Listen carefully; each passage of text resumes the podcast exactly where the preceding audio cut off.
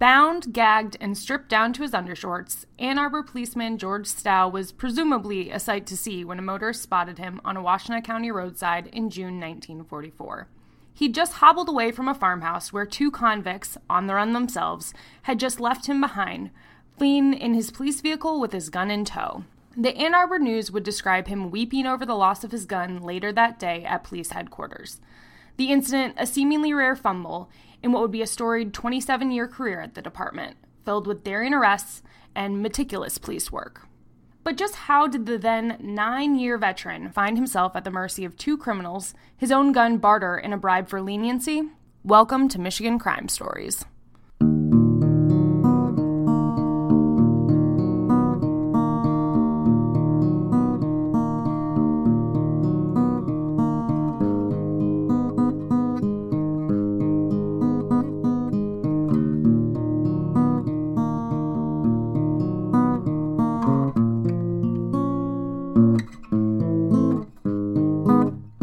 Michigan Crime Stories is a podcast that explores murder, mysteries, and mayhem in the Mitten State.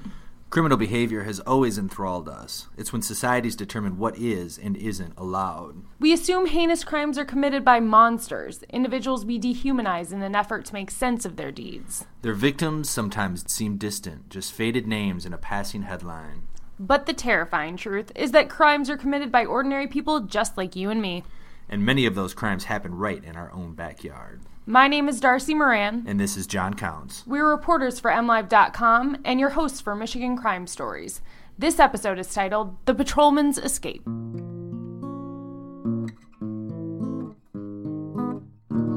Suffice it to say, George Stow did not get off to a slow start when he joined the Ann Arbor Police Department on November first, nineteen thirty-five. On his second day on the job, he faced off with a suspected car thief. He fired off two warning shots before diving into the coal pile where the man was hiding to wrestle him into custody. Stow would go on to earn recognitions for his skills as a sharpshooter and serve as a foot patrolman, a desk man, and a scout car driver in his first nine years on the job. That is until June fifteenth, nineteen forty-four, when he came across twenty-nine-year-old Nelson King and twenty-five-year-old Marion Baczynski. By the time they crossed paths with Stow, King and Baczynski both had lengthy criminal histories stemming from childhood. King, in a bold move, attempted, and almost achieved, a getaway during his nineteen thirty-seven trial for armed robbery. Baczynski was also a practiced escape artist himself, making daring dashes from his juvenile detention home several times before the age of seventeen. Shortly thereafter, he was arrested, along with his father, for a street holdup. Ultimately, Baczynski was sentenced to prison, paroled in nineteen forty-two, and returned the same year for violating parole. It was during that latest stint at Southern Michigan Prison that the two were assigned to a maintenance detail at a newly established honor camp at Cassidy Lake near Chelsea. It's unclear from Ann Arbor News reports just how they did it, but King and Baczynski are said to have escaped and made their way about twenty miles east to the area of Stadium Boulevard and Edgewood Avenue in Ann Arbor. That's near where Pioneer High School now stands. Stow would later tell a reporter that he was cruising the city streets in the early morning hours when he stopped a pair of men about six thirty a.m. He decided to take them to the police station for further questioning because of their lack of proper identification.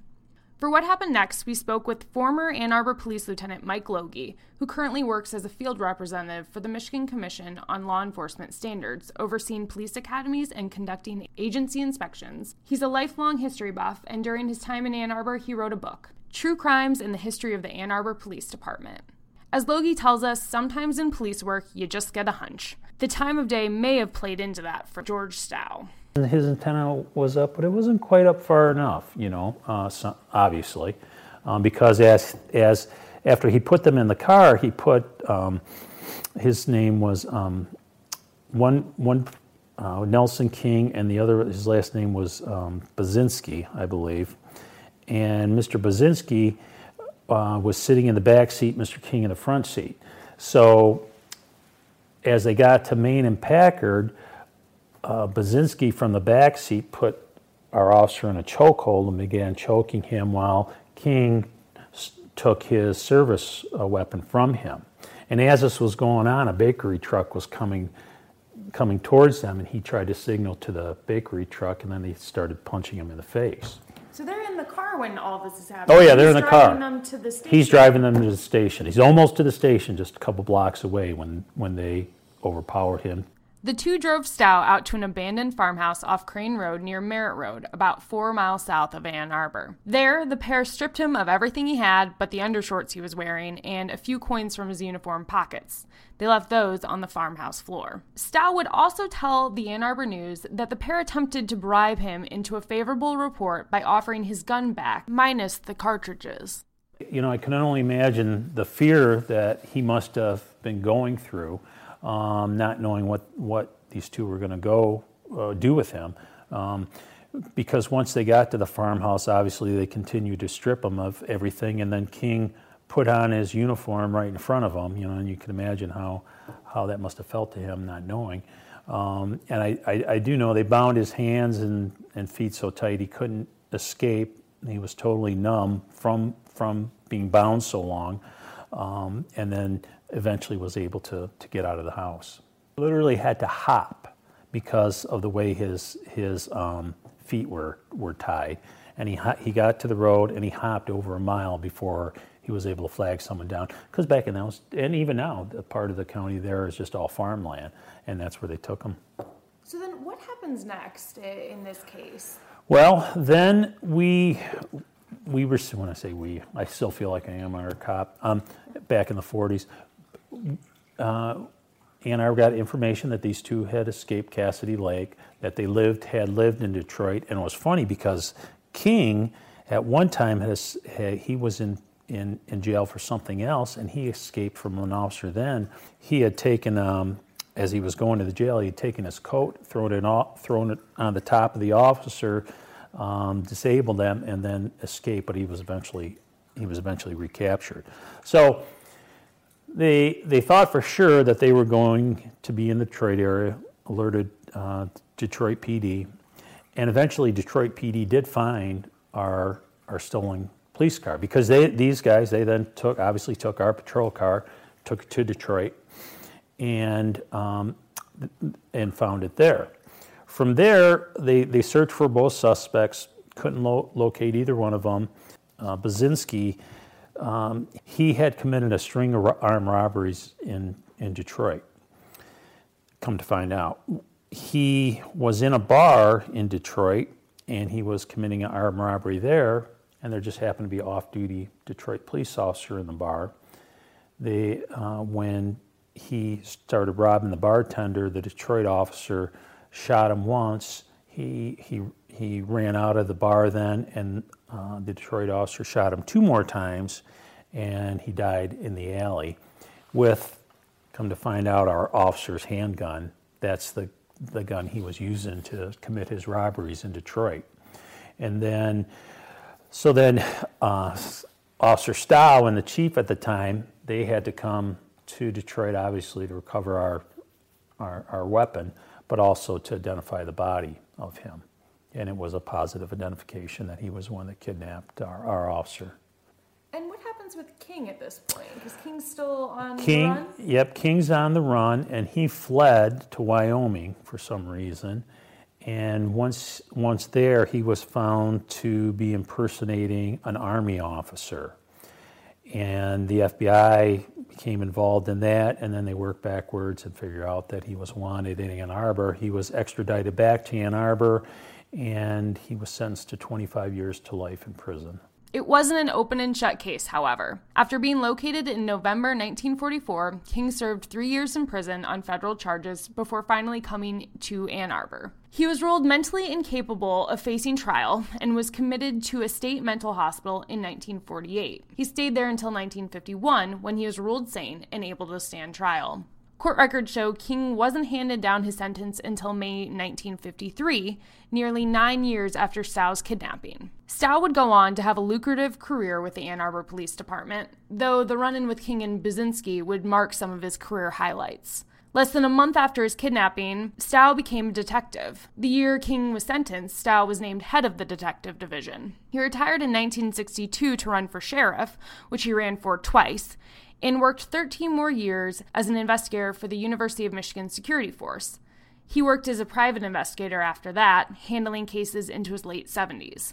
He died in nineteen eighty-nine at the age of eighty-one, more known for his legacy as a lifelong intrepid investigator than for his run-in as a young officer. The good police officers are the ones like Officer Staub, who see that they see something that just isn't right and they act upon it. There's no crime being committed, yet they know that something isn't right. And sometimes those things can can can look negative in that you get a lot of people, why are you contacting this person when they haven't done anything? Because you know what's in your area, you know the people in your area, you know that that sixth sense just comes up, and that obviously doesn't mean you just latch on to somebody, but you want to take that a little bit further, you know, sometimes. Um, so um, I think people have to remember it's it's people like him that put himself in that position, Um, where certainly it ended negatively, but he was doing a positive thing for the community, because who knows what these two guys, if he wouldn't engage them, who knows what they would have done in Ann Arbor or, or elsewhere.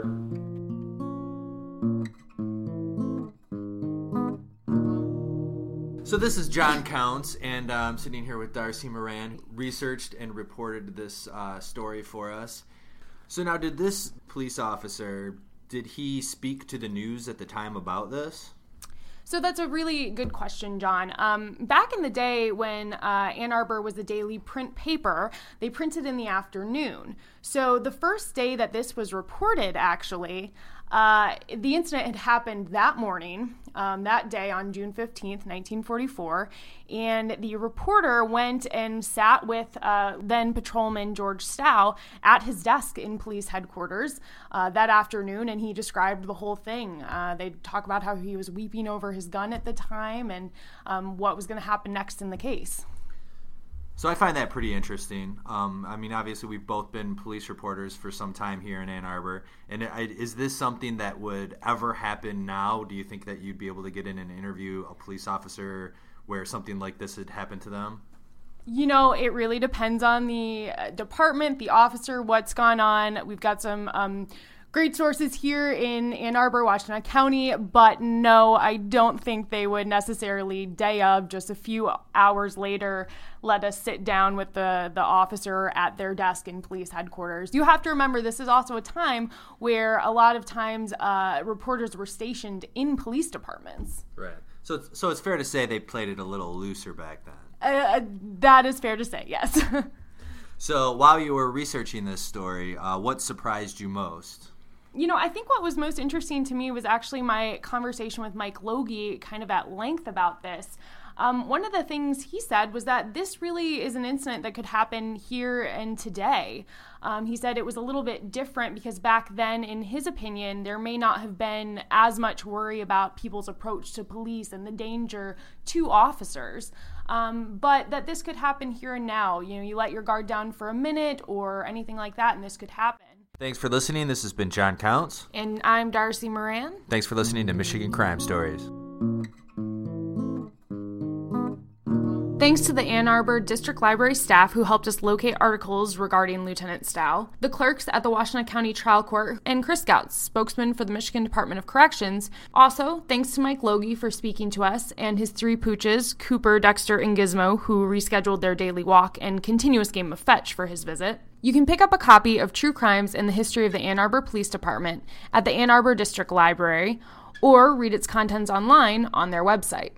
Finally, thanks to you for listening. Michigan Crime Stories is about telling the hidden, unknown, important, or odd stories in the state of Michigan. It's about what interests you. If you know a story that might fit the ticket or something you want to know more about, just give us a shout. You can email me at dmoran, that's D M O R A N, at M Live dot com.